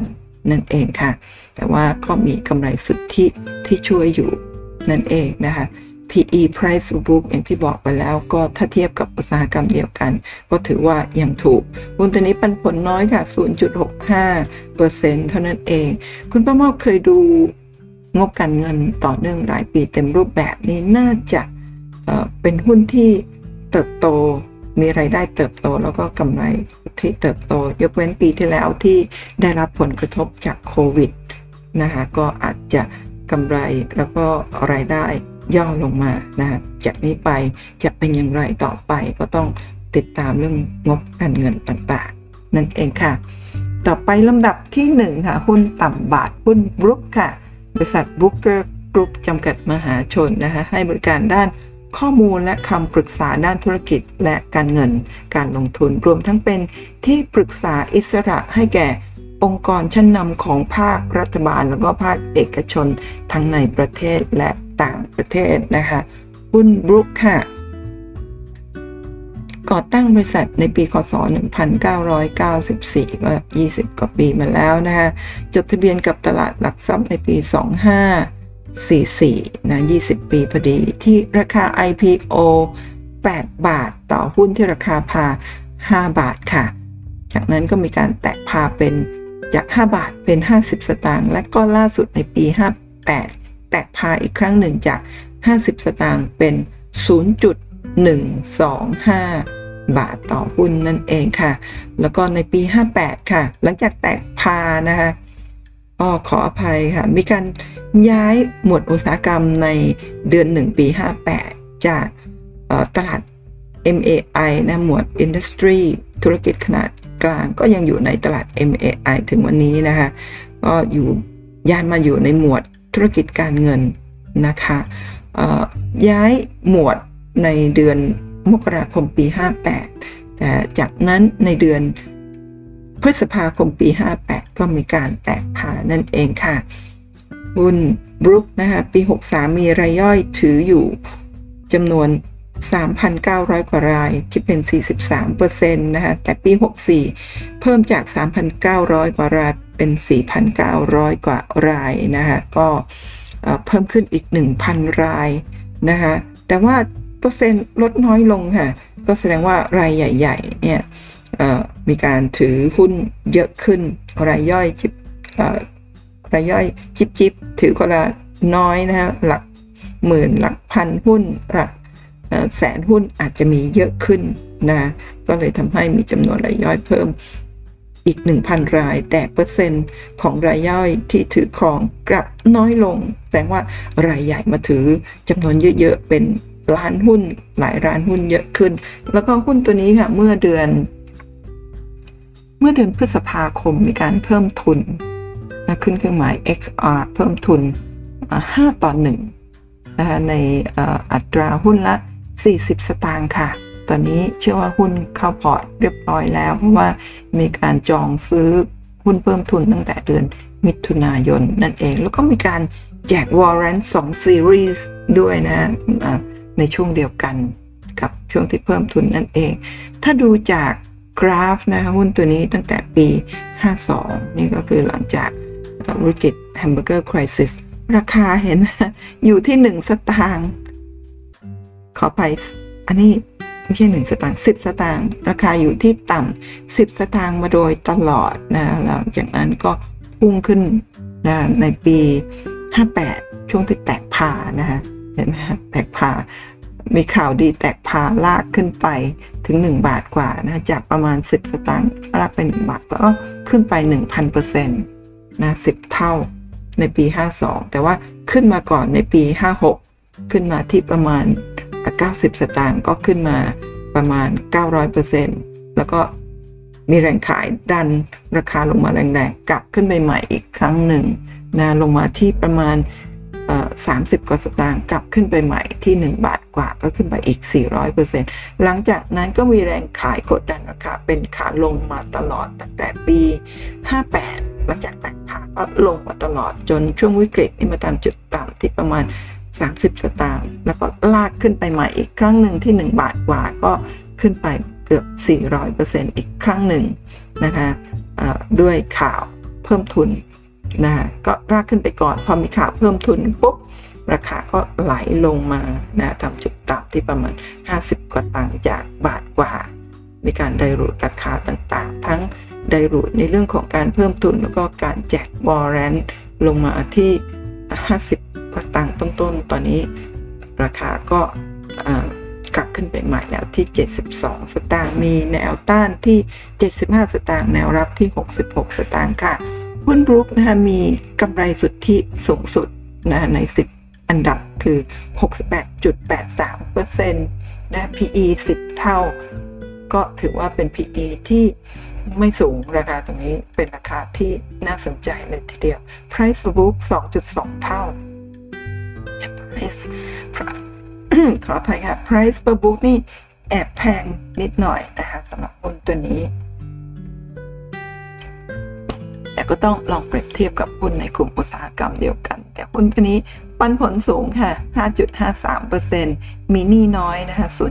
0.22 เท่าแต่เป็นหนี้ของไตรมาสที่แล้วนะไตรมาสนี้ถ้ามีการเพิ่มทุนคุณประเมาเชื่อว่านี่น่าจะน้อยลงเยอะมากๆคงกันเงินส่วนหนึ่งไปชำระหนี้นั่นเองค่ะ มี Market Cap อยู่ที่ 6,000 ล้านนะก็เป็นหุ้นขนาด จิ๋วอีกตัวหนึ่ง แต่ว่าที่ผ่านมาก็เปิดมา 20 ก่อตั้งมา 20 กว่าปีใช่ไหมฮะ ราคาก็จะเป็นอย่างนี้ถ้าสังเกตดูนะฮะ อยู่ในโซนต่ำลากขึ้นไป ทุบลงมาลากขึ้นไป ทุบลงมา ลากขึ้นสูงสูงทุบลงมาแรงๆ ลากขึ้นทุบลากทุบตอนนี้ลาก ใกล้เวลาทุบแล้วหรือยังระมัดระวังตัวกันด้วย แต่ช่วงนี้เพิ่งเพิ่มทุนนะคะคุณประเมาเชื่อว่า มีหุ้นจำนวนเยอะขึ้นทั้งในตลาดรายย่อยที่เพิ่มทุนแต่เพิ่มให้น้อยนะคะห้าต่อหนึ่งนั้นหุ้นส่วนใหญ่จะอยู่ในมือรายใหญ่ที่มีการช่วงที่มีการขึ้น XR ช่วงที่มีการทุบลงมาแรงๆนะรายใหญ่ก็รับตลอดทางรายใหญ่ก็จะถึงหุ้นเยอะมีโอกาสที่จะ นะคะในโอกาสต่อไปถ้างบออกมาดีก็ราคามีโอกาสกลับขึ้นไปใหม่ได้นั่นเอง แต่ว่าทั้งนี้ทั้งนั้นนี่คือการคาดเดาของคุณป้าเมา ทุกท่านต้องไปทำการบ้านให้เยอะๆนะระวังจะติดดอยยาวนานแบบนี้ ถ้าเราดูนิสัยของหุ้นแต่ละตัว เราก็อาจจะอลองลองคาดเดาว่านิสัยเขาใน จากนี้ต่อไปจะเป็นอย่างไร แต่ว่าตัวนี้เพิ่งเพิ่มทุน มีหุ้นจำนวนเยอะขึ้นในมือรายใหญ่ แล้วก็จะมีเงินจำนวนเยอะที่สามารถที่จะนำไปต่อยอดธุรกิจได้นั่นเอง ในโอกาสต่อๆไปก็คงจะมีข่าวดีเพิ่มขึ้นเรื่อยๆสำหรับหุ้นตัวนี้ค่ะ ทีนี้หน้านี้คุณประเมานำหุ้นบรูกมาให้ดูว่าที่คุณประเมาเชื่อว่าเป็นข้อมูล ROE ไม่ว่าจะเป็นหุ้นบรูคหรือหุ้นตัวอื่นๆเนี่ยตอนแรกไม่ทราบคิดว่าเป็นข้อมูลปัจจุบันทั้งหมด แต่พอมาดูเว็บไซต์ของตลาดหุ้นเพื่อที่จะมาดูข้อมูลบางอย่างนะพบว่า ROE 2.58 นี่เป็น ROE ของสิ้นปี 63 ROE ล่าสุดอยู่ที่ 22.61 เท่าค่ะจุด61%เพราะฉะนั้นตอนนี้น่าจะ อ๋อนี่ยังเป็นของไตรมาสหนึ่งนะ RE สูงขึ้นแล้ว ทีนี้ถ้าเป็นของไตรมาสสองซึ่งได้เงินมาจากการมาจากการเพิ่มทุนเพราะเขาเชื่อว่า RE ตัวนี้ก็จะสูงขึ้นด้วยนะคะ เพราะฉะนั้นตรงนี้คุณป้าเมาไม่ไม่แน่ใจว่าทำไมทำไมโปรแกรม e-finance ถึงยังใช้ข้อมูลเก่าอยู่ยังไม่ได้อัปเดต เป็นเพราะว่า กำลังคนทำงานมีน้อย หรือทำงานช้าหรืออย่างไร หรือว่ามีการ work from home อะไรต่างๆ ซึ่งจริง ๆ แล้วตอนนี้งบการเงินไตรมาสหนึ่งออกไปเรียบร้อยตั้งนานแล้ว ตอนนี้อยู่ในช่วงของงบการเงินไตรมาสสองอย่างช้าที่สุดก็ควรจะเป็นค่าของไตรมาสที่สองที่หนึ่งแต่ว่าอันนี้ยังเป็นข้อมูลของสิ้นปี 63 เพราะฉะนั้นอยากจะร้องเรียนให้ทาง e-finance มีการดูแลตรงนี้นะ เพราะทุกๆตัวเหมือนกันหมดเลยนะ ก็มาดูเห็นไหมคะว่า ROE ล่าสุดเนี่ย นี่ค่า ROE ใช่ไหมคะก็ 22เปอร์เซ็นต์ส่วนค่าราคาล่าสุด 72 สตางค์นี่ก็คือ 72 สตางค์แล้วก็ตรงนี้ค่ะ Market Cap ก็ใกล้เคียงก็ ไม่เป็นไรนะ ส่วนตรงนี้ PE 10.69 เท่านี่ PE 10.84 ก็ต่างกันเล็กน้อย ตรงนี้ price per book 2.25 นี่ price price per book 2.29 ก็ใกล้เคียง แล้วก็เงินปันผลในเว็บไซต์ของตลาดหุ้น ตลาดหลักทรัพย์แห่งประเทศไทย 5.61 แต่ว่าของ e-finance 5.53%ก็ใกล้เคียงแต่ว่าควรจะเป็นตัวเลข ตัวเดียวกัน เพราะว่าคำนวณมาจากราคาเท่ากันคือ 72 สตางค์เหมือนกันนะ เพราะฉะนั้นบางครั้งพอมาเจอตัวเลขที่คาดเคลื่อนไม่เท่ากันแบบนี้เนี่ย จะมาเล่าให้ท่านฟังเหมือนว่าก็รู้สึกรู้สึกไม่ค่อยไม่ค่อยสู้ดีนะคะรู้สึกว่าเรานำตัวเลขที่ไม่ไม่ค่อยน่า ไม่ค่อยน่าไว้ใจพูดตรงไปตรงมาเลยเนาะ แล้วเราจะเชื่อได้อย่างไรว่าเป็นตัวเลขที่ถูกต้องเที่ยงตรง แล้วก็ตัวเลขที่อัปเดตเห็นไหมคะอันนี้เห็นชัดๆเลยว่า เป็นตัวเลขที่ไม่อัปเดตห่างกันเป็น 10 เท่าเลยนะสิเท่าคือร้อยเปอร์เซ็นต์เลยนะ เพราะฉะนั้นถ้าใครไม่ได้มาอัปเดตดูตรงนี้มาดูของ e-finance อย่างเดียว เกิดความเข้าใจผิด เราก็จะทิ้งหุ้นตัวนี้ไปอย่างน่าเสียดาย เสียดายจริงหรือไม่ก็ต้องไปศึกษาต่ออีกทีหนึ่งด้วยนะคะทีนี้มันข้อสังเกตอีกนิดนึงนะสำหรับหุ้นตัวนี้เห็นไหมคะว่า ราคาล่าสุดที่ 72 สตางค์ Market Cap อยู่ที่ 5,900 กว่าล้านบาท ถ้าย้อนไปเมื่อปี 60 ราคา 74 สตางค์ก็ใกล้เคียงกัน แต่ Market Cap อยู่ที่ 4 พันกว่าล้านบาท นั่นแสดงว่ามีจำนวนหุ้นเพิ่มขึ้น ทั้งที่ตอนนี้ยังไม่ได้ยังไม่ได้มีการอัปเดตในเรื่องของจำนวนหุ้นหรือเปล่าคุณประมาไม่แน่ใจ น่าจะอัปเดตแล้วนะเพราะว่านี่เป็นข้อมูลของวันที่ 10 เดือน 8 นั่นก็คือมีการเพิ่มทุนเรียบร้อยแล้วนะคะก็เห็นไหมคะว่าจำนวนราคาใกล้เคียงกันแต่ Market Cap สูงขึ้นถึงเกือบ 2,000 ล้านเลยนะคะ ราะฉะนั้นนั่นก็คือการเพิ่มทุนไปแล้วนั่นเองค่ะ ถ้าดูจำนวนเงินปันผลนะปี 60 หุ้นบรุกเนี่ยปันผล 9% 9.46 ปี 61 9.3 ปี 62 9.3 ปี 63 เยอะเลยค่ะ 15%ล่าสุดคำนวณได้ 5.61% เป็นหุ้นที่มีการจ่ายเงินปันผลดีมากเลยนะคะเป็นหุ้นขนาดเล็กขนาดจิ๋วแต่ว่ามีเงินปันผลดี ต้องทำการบ้านเลยค่ะหุ้นตัวนี้ลองไปทำการบ้านดูนะคะ แล้วก็สรุปคือทั้ง 10 ตัวอีกครั้งหนึ่งนะในสไลด์แรกก็มีหน้านี้ให้ทุกท่านดูแล้ว แต่เป็นข้อมูลของเมื่อวานนี้นะคะ ทีนี้คุณประมอมีพิเศษสำหรับทำกันบ้านเพิ่มให้ทุกท่านค่ะ 43 อันดับหุ้นต่ำ2บาทก็สแกนดู ก็เช่นเดิมค่ะ ค่าเอาอีนี่ไม่ใช่ของล่าสุดเป็นของปีที่แล้วนะแต่ว่าข้อมูลตรงนี้อ๋อเดี๋ยวนะคะคุณประมอตรงนี้ไม่ได้ใส่วันที่วันนี้นี่เป็นการสแกนของการปิดตลาดเช้าวันนี้วันที่ 11นะ11 สิงหาคม 2564 ครึ่งวันเช้าที่ปิดตลาด แล้วคุณประมอก็เข้าไปสแกนได้กลุ่มนี้มานะทั้งทั้งหมด 43 อันดับนะคะโดยใช้สแกนไม่ได้เน้นว่าจะต้องกำไรนะก็คือกำไรขาดทุนก็ได้เพื่อที่จะให้ติดหุ้นที่ราคาต่ำสองบาทให้ท่านดูให้มากที่สุดก็จะติดหุ้นเดิมๆเข้ามาที่กำไรตั้งแต่ 81 สตางค์แต่ว่าจะมีค่า PE price per book อะไรต่างๆ เป็นค่าที่ยังมีเงินปันผลด้วย เป็นค่าที่ค่อนข้างที่จะมีค่าค่าทางการเงินที่พอใช้ได้ แต่ว่าเดี๋ยวในสไลด์ถัดจากนี้ไปก็อาจจะเริ่มจากกำไรกลายเป็นขาดทุนแล้วนี่หน้านี้กำไร 81%สำหรับหุ้นพรามบรูกก็ 68%กำไร ค่อยๆ ลดลงมา หน้านี้ก็ TPI PL กำไร 12%ต่ำสุดก็ Ever Missouri ด้วยนะฮะ 5% Ever 5%นะแล้วก็หน้าสุดท้ายนี้ก็ชีวา 4%ไทรี 4%แล้วก็มีอะไรคะเนี่ย TFI ขาดทุนแล้วค่ะ RPC ก็ขาดทุน เพราะฉะนั้นหุ้นที่กำไรน้อยๆ แล้วขาดทุนแล้วก็เด็กเลี่ยงไป ยกเว้นแต่จะมี turn around ได้นั่นเองค่ะ ทีนี้มีหุ้นต่ำบาทอีก 2-3 ตัวที่ FC ขอมาคุณประเมาก่อนทำคลิปก็อ่านเจอคอมเมนต์ของสมาชิกขอหุ้น INGRS นะคะ Ingress Industry หุ้นตัวนี้เป็นหุ้นที่ทำธุรกิจอะไรนะคะเนี่ยชิ้นส่วนยานยนต์นะเข้ามาใหม่ตอนปี 60 นะคะตอนนั้น หุ้นตัวนี้เนี่ยตอนเข้ามาใหม่ๆเนี่ย รายย่อยอซื้อตามกันเยอะ เพราะว่ามีผู้ถือหุ้นท่านหนึ่งไม่ใช่ผู้ถือหุ้นขออภัย มีผู้บริหารคณะกรรมการ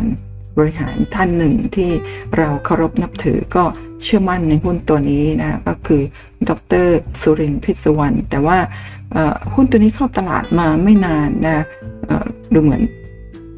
น่าจะเข้ามาประมาณสักครึ่งปีท่านก็ถึง ถึงแก่อนิจกรรมเสียชีวิตลงนะ ก็ขอแสดงความเสียใจ ก็ทำให้หุ้นตัวนี้ราคาไหลลง ไม่ทราบว่าเป็นเพราะว่าการที่ท่านม่อยู่หรือว่า เป็นเพราะว่าธุรกิจตัวนี้น่าจะโดนผลกระทบจากภาวะเศรษฐกิจที่ซบเซาด้วย แต่ว่าแน่นอนหลาย ๆ ท่านเชื่อมั่น เนื่องจากว่ามีท่านถือมีท่านเป็นคณะกรรมการอยู่ในบริษัทนี้ด้วยนะ ก็เข้าไปซื้อ แต่ว่าหุ้นก็ลงมาต่อเนื่องช่วงวิกฤตลงมาทำจุดต่ำสุดที่ 25 สตางค์ตอนเข้ามาใหม่ๆทำจุดสูงสุดที่1บาท57 แล้วพอทำจุดสูงสุดในช่วงวิกฤตหลังจากนั้นก็พุ่งแรงเลยค่ะ ขึ้นมาที่1บาท30นะคะตอนนี้ย่อมาเหลือ 93 สตางค์ตอนนี้น่าจะอยู่ในช่วงที่ติด cash balance เพราะว่าราคาพุ่งขึ้นมาร้อนแรงเกินไปหุ้นตัวนี้ก็ยังขาดทุนค่ะ ขาดทุนมาต่อเนื่องนั่นเองค่ะ มีแนวรับนะหุ้นตัวนี้อยู่ที่ 91 สตางค์แนวต้านอยู่ที่ 1 บาท 6 สตางค์ตอนนี้ยังติด cash balance อยู่ค่ะนะคะขึ้นมาเยอะแล้วจาก 25 สตางค์ขึ้นไปบาทกว่าขึ้นไปประมาณน่าจะ 500%เลยทีเดียว 400%ก็ถือว่าขึ้นไปเยอะมากแล้ว ใครจะเข้าไปซื้ออีกก็ต้องระมัดระวังค่ะ หุ้นตัวต่อมาที่ FC ขอมานะ BWG นะ Better World Green นะเป็นบริษัทเป็นบริษัทที่เผาขยะเพื่อทำพลังงานใช้คำพูดไม่ค่อยถูกเลยทีเดียว ตั้งแต่ปี 52 ช่วงนั้นก็ sideway ราคาอยู่ในโซนต่ำประมาณ 4-50 สตางค์มาตั้งแต่หลังวิกฤตแฮมเบอร์เกอร์นะฮะแล้วก็ พอมาปี 58 ราคาก็พุ่งขึ้นแรงทำจุดสูงที่ประมาณ 2 บาทกว่าขึ้นมาถึง 10เปอร์เซ็นต์10เท่าพันเปอร์เซ็นต์เลยทีเดียวนะคะแล้วหลังจากนั้นก็ลงมาที่บาทเศษกลับขึ้นไปใหม่ทำ all time high ที่ 2 บาท 80 กว่าตังค์ในปีในปี 59 หลังจากนั้นก็มีแรงขายเป็นขาลงต่อเนื่องตั้งแต่ปี 59 จนวิกฤตโควิด ครั้งนี้ลงมาที่ 10 กว่าสตางค์นะแล้วก็กลับขึ้นไปใหม่ที่ประมาณเกือบบาทก็ขึ้นไปประมาณขึ้นไปเท่าไหร่นะคะเนี่ยโอ้ประมาณหกร้อยเปอร์เซ็นต์เลยทีเดียวนะคะตอนนี้ย่อจากใกล้ๆ 1 บาทจากประมาณ 90 สตางค์มาอยู่ที่ 66 สตางค์ตอนนี้มีแนวต้านอยู่ที่ 79 สตางค์ค่ะ แนวรับก็คงประมาณ 40 สตางค์ ถ้ารับไม่อยู่ก็ไปโลเก่าที่ประมาณ 10กว่าสตางค์ก็ต้องรอดูผลประกอบการนะไตรมาสสองจะเป็นอย่างไร ตอนนี้ยังขาดทุนค่ะที่ผ่านมา เห็นไหมคะ ค่า PE เป็นศูนย์ขาดทุนต่อเนื่อง มีช่วง ตอนนี้ที่ราคากลับขึ้นมาได้ก็อาจจะมีช่วงหนึ่งที่กำไร ตอนนี้ก็ยังขาดทุนต่อเนื่องอีกแล้วค่ะ ต่อมาหุ้นคูค่ะ Master คูเป็นพัดลม พัดลมน้ำพัดลมไอ้น้ำนะ ประมาณนั้น ช่วงปี 58 น่าจะเข้ามาไม่นานนะฮะราคาถูกตั้งแต่เข้ามาก็ถูกขายลงมานะทุบลงมาอยู่ที่ขออนุญาตใช้คำว่าทุบนะฮะก็ถ้าใช้ภาษาภาษานักวิเคราะห์ก็มีแรงขายอย่างแรงนะต่อเนื่องลงมาถึงทำจุดต่ำสุดที่ประมาณ 50 กว่าสตางค์ นะแล้วหลังจากนั้นก็มีการลากราคาขึ้นมาปั่นราคาขึ้นมา ตามภาษาเมาเราใช้คำว่าปั่นนะจากประมาณ 50 สตางค์40 สตางค์50 สตางค์ปั่นขึ้นไปถึง 7 บาทค่ะ ก็ขึ้นไปพันกว่าเปอร์เซ็นต์เลยทีเดียวใน 1 ปีนะครับจากปี 59 ไปปี 60 ปั่นขึ้นไปพันกว่าเปอร์เซ็นต์นะจากเอาเป็นว่าประมาณจาก ราคา 60 สตางค์ขึ้นไป 70 สตางค์พันเปอร์เซนต์กว่า แล้วหลังจากนั้นก็ทุบจากปี 60 นะฮะทุบยาวนาน 4 ปีเป็นขาลงมาตลอดช่วงวิกฤตเนี่ย ราคาลงมาทำจุดต่ำที่ 35 สตางค์แล้วก็ที่ผ่านมานะฮะเมื่อประมาณต้นปีลากไปที่1บาท36 จาก 35 สตางค์ไป1บาท36 ก็ขึ้นมาประมาณ 3-400%ตอนนี้ราคาย่อมาอยู่ที่ 1 บาทค่ะ มีแนวรับที่โลเก่าแล้วกันนะคะสัก35 สตางค์แต่ว่าคงคงมาไม่ถึงโลเก่าน่าจะอยู่ที่ประมาณสัก 80 8-90 สตางค์นะคะ แล้วก็มีแนวต้านอยู่ที่ 1 บาท 36 สตางค์ค่ะ ต่อไปหุ้นบิวตี้อันนี้คุณประเมา แถมมาเองเพื่อจะเป็นกรณีตัวอย่างนะเห็นไหมคะว่านี่คือปี 56 ราคาหุ้นบิวตี้นี่เป็นช่วงที่เจ้าเก็บสะสมหุ้น สะสมได้ที่ปบก็ลากขึ้นจากระดับไม่กี่สตางค์นะบริเวณแถวนี้ก็คือประมาณ บาทต้นๆโอเคแล้วก็ลากขึ้นไปที่ 23.75 บาทก็ขึ้นไปถึง 2,000 กว่าเปอร์เซ็นต์นะคะในในปี 61 ลากขึ้นไปทำจุดสูงสุดหุ้นตัวนี้เนี่ยเก่งมากเลยนะคะเจ้าเนี่ยสามารถทำให้ตัวเองเนี่ยมี Market Cap สูงถึง 60,000 กว่าล้านบาท แล้วก็ไปติด Set 50 นะเพราะฉะนั้น Set 50 ไม่ใช่เป็น หุ้นที่ปลอดภัยทุกๆตัวต้องศึกษาให้เยอะมากๆนะช่วงอันนี้เข้าไป Set 50 เวลาหุ้นที่เข้าไป Set 50 ลองนึกภาพดูว่าจะต้องมีกองทุนสถาบันต่างๆ เข้ามาซื้อจำนวนเยอะมาก แล้วก็มีกองทุนไทยหลาย ๆ กองทุนที่ติดหุ้นตัวนี้ใครซื้อกองทุนตัวนี้กองทุนที่มีหุ้นตัวนี้ก็จะขาดทุนเสียหาย หลังจากนั้นจาก 23 บาท 75 ก็ทุบนะจนกระทั่งล่าสุดนี้มาอยู่ที่ 1 บาท 1บาท20 ในช่วงวิกฤตที่ผ่านมานะคะก็ขาดทุนหายไป 90 กว่าเปอร์เซ็นต์เลยทีเดียว เห็นไหมคะ ตอนนี้ก็เจ้าก็ยังคงเก็บของอยู่มา 2 ปีแล้ว ราคาก็อยู่ในโซนประมาณบาทกว่า มีอยู่ช่วงหลังวิกฤตเนี่ยก่อนวิกฤตขออภัยก่อนวิกฤตเนี่ยลากขึ้นไปนะตอนลงมาบาทเศษๆลากขึ้นไป 3 บาท 14 แล้วก็ทุบลงมาอีกครั้งหนึ่งตอนนี้ ราคาก็ไซด์เวย์อยู่เรนนี้ก็มีการเก็บของมาต่อเนื่อง แต่ว่าหุ้นตัวนี้ถึงแม้ว่าจะเก็บของได้มากแค่ไหนนะโอกาสที่จะลากขึ้นไปสูงแบบนี้ไม่มีอีกแล้วนะคะก็อย่างเก่งก็คงจะได้ไม่สูงมากนะลากเก็บของเยอะๆ ลากขึ้นไปสักร้อยสองร้อยเปอร์เซ็นต์ก็ทุบใหม่ครั้งเพราะฉะนั้นถ้าเราเข้าผิดจังหวะก็มีโอกาสเสียหายได้ตลอดเวลาสำหรับหุ้นในลักษณะแบบนี้ก็ อย่ายุ่งเลยค่ะหุ้นตัวนี้ตอนนี้ PE ศูนย์ก็คือขาดทุนต่อเนื่อง ในช่วงในอดีตนี่บริษัทนี้เก่งนะทำแบบทำให้ผลประกอบการดูดีงบเติบโต แล้วก็กำไรโตต่อเนื่องช่วงที่ งบดีมากตลอดเลยนะแต่พอเวลาคิดจะทุบนี่งบทำไมเลวร้ายตลอดนี่ก็ไม่ทราบนะก็เป็นแบบนี้ในตลาดหุ้นไม่ฉะนั้นเราต้องศึกษาให้มากที่สุดศึกษาอย่างดีเลยนะคะเราจึงจะปลอดภัยค่ะเอามีหุ้นอีกตัวหนึ่งที่คุณประเมาจะเป็นกรณีตัวอย่างหุ้นไทรีค่ะในอดีตในตั้งแต่ปี 42 ตั้งแต่ช่วงหลังจากหลังจากวิกฤตต้มยำกุ้ง นะฮะน่าจะราคาประเมินประมาณเท่านี้ แล้วก็ราคาก็หุ้นตัวนี้ก็ไซด์เวย์อัพเป็นหุ้นที่มีการจ่ายเงินปันผลดีระดับ 6-7%มาโดยตลอด แต่ว่ามาพลาดท่าตรงน้ำท่วมนี่ยปี 54 เสียหายหนักเลยจากราคา 6 บาทกว่า จริง ๆ ราคา 7-8 บาท แต่ว่ามีการเพิ่มทุนไปไดรูดราคา ก็ราคาเอาเป็นไดรูดแล้วนะ6บาท 50 ราคาก็จากน้ำท่วม เพราะว่า มีการไปประกันภัยต่อ นี่เป็นไทยรีประกันภัยต่อไปรับช่วงประกันจากบริษัทประกันนะว่าทำให้ต้องอจ่ายค่าสินไหมทดแทนจำนวนเยอะมากช่วงน้ำท่วมนะราคาจาก6บาท50 ไหลลงมาต่ำ3บาทก็เสียหายกันเยอะมากสำหรับนักลงทุน ก็ขาดทุนกันระดับ 6-70% 7-80%เลยทีเดียว แต่ไม่น่าเชื่อว่าหลังจากที่ราคาลงมาแรงๆแบบนี้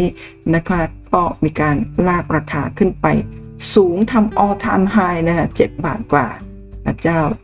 เก่งมากนะพอลากขึ้นไปปุ๊บก็มีข่าวเพิ่มทุนพอข่าวเพิ่มทุนก็ราคาก็ทิ้งดิ่งลงมาต่อเนื่องจาก 7 บาทกว่าลงมา ล่าสุดช่วงวิกฤตอยู่ที่ 10 กว่าสตางค์นะคะ สิบกว่าสตางค์ต่ำยี่สิบสตางค์แล้วก็หลังจากนั้นก็ลากขึ้นมาถึงเกือบ 2 บาทก็ขึ้นมา 1,000%เลยทีเดียวจากวิกฤตนะ1,000%ตอนนี้ย่อลงมาเหลือที่ 1 บาท 49 ค่ะนะคะหุ้นตัวนี้มีแนวต้านอยู่ที่ไฮเดิมตรงนี้ที่ 1 บาท 91 นะคะโลก็คงจะอยู่สักประมาณ ตรงนี้น่าจะประมาณสัก 80 สตางค์นะคะ แล้วก็ นั่นคือแนวรับแรกนะคะแล้วก็แนวต้าน1บาท91 สตางค์ใช่ไหมคะหุ้นตัวนี้มี net profit ไม่เยอะนะก็ที่ผ่านมาขาดทุนมาโดยตลอดเพิ่งเริ่มที่จะกำไรตอนนี้ขาดทุนอีกแล้วใช่ไหมคะ PE เป็นศูนย์อ๋อตอนนี้ PE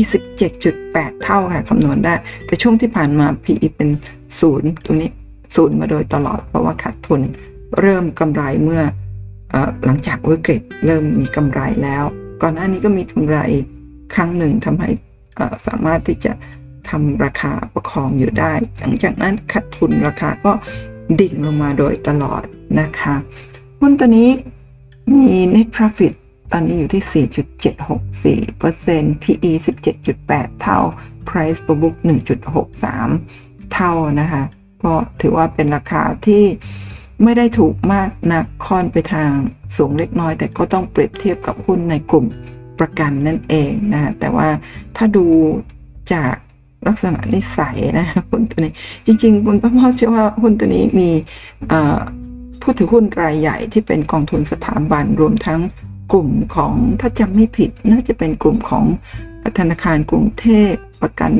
ชีวิตประกันภัยกรุงเทพต่างๆ แล้วก็บริษัทประกันต่างๆ รวมทั้งกองทุน ถือหุ้นตัวนี้เยอะ เพราะฉะนั้นหุ้นตัวนี้โอกาสที่จะล้มหายตายจากเนี่ยก็คงคงยากสักนิดหนึ่งนะคะ ก็ลองเข้าไปตรวจสอบดูว่าเป็นอย่างไรบ้างนะคะหุ้นตัวนี้มีหนี้ไม่ไม่เยอะค่ะ 0.916 เท่านะมีเงินปันผล เริ่มจ่ายเงินปันผลแล้ว2.68นะคะในอดีตในช่วงเนี้ยไม่มีการจ่ายเงินปันผลเลยตั้งแต่วิกฤตเจอวิกฤตตอนนี้เริ่มจ่ายเงินปันผลแล้ว ผู้ถือหุ้นก็เริ่มที่จะยิ้มออกได้แล้วนะคะมี Market Cap อยู่ที่ 6,200 กว่าล้านบาทค่ะก็สุดท้ายแล้วก็คงต้องเตือนกันอีกครั้งค่ะว่าการลงทุนมีความเสี่ยงผู้ลงทุนควรศึกษาข้อมูลก่อนตัดสินใจลงทุนกันนะคะ ทุกๆท่านค่ะ แล้วก็ท่านสามารถติดตามคลิปดีๆ แบบนี้ผ่านช่อง YouTube แล้วก็พอดแคสต์คุณประเมาเล่าเรื่องหุ้นได้นะโดยการกดติดตามกด subscribe ไลค์แชร์แล้วก็อย่าลืมกดกระดิ่งแจ้งเตือนทุกครั้งที่คุณประเมามีคลิปใหม่ๆออกมานะพบกันใหม่ในคลิปหน้าค่ะ ขอให้ทุกท่านโชคดีในการลงทุนนะคะแล้วก็หุ้นทุกตัวในวันนี้ไม่ได้หมายความว่าคุณป้าเมาแนะนำให้ทุกท่านลงทุนนะหลาย ๆ ตัว เป็นหุ้นที่ไม่น่าลงทุนเลย แต่ก็เป็นกรณีศึกษา มาให้ท่านดูหลายตัวท่านต้องไปทำการบ้านต่อว่าน่าเข้าไปลงทุนหรือไม่นะคะมิฉะนั้นเสี่ยงที่จะติดดอยนั่นเองค่ะ พบกันใหม่คลิปหน้านะคะ สวัสดีค่ะ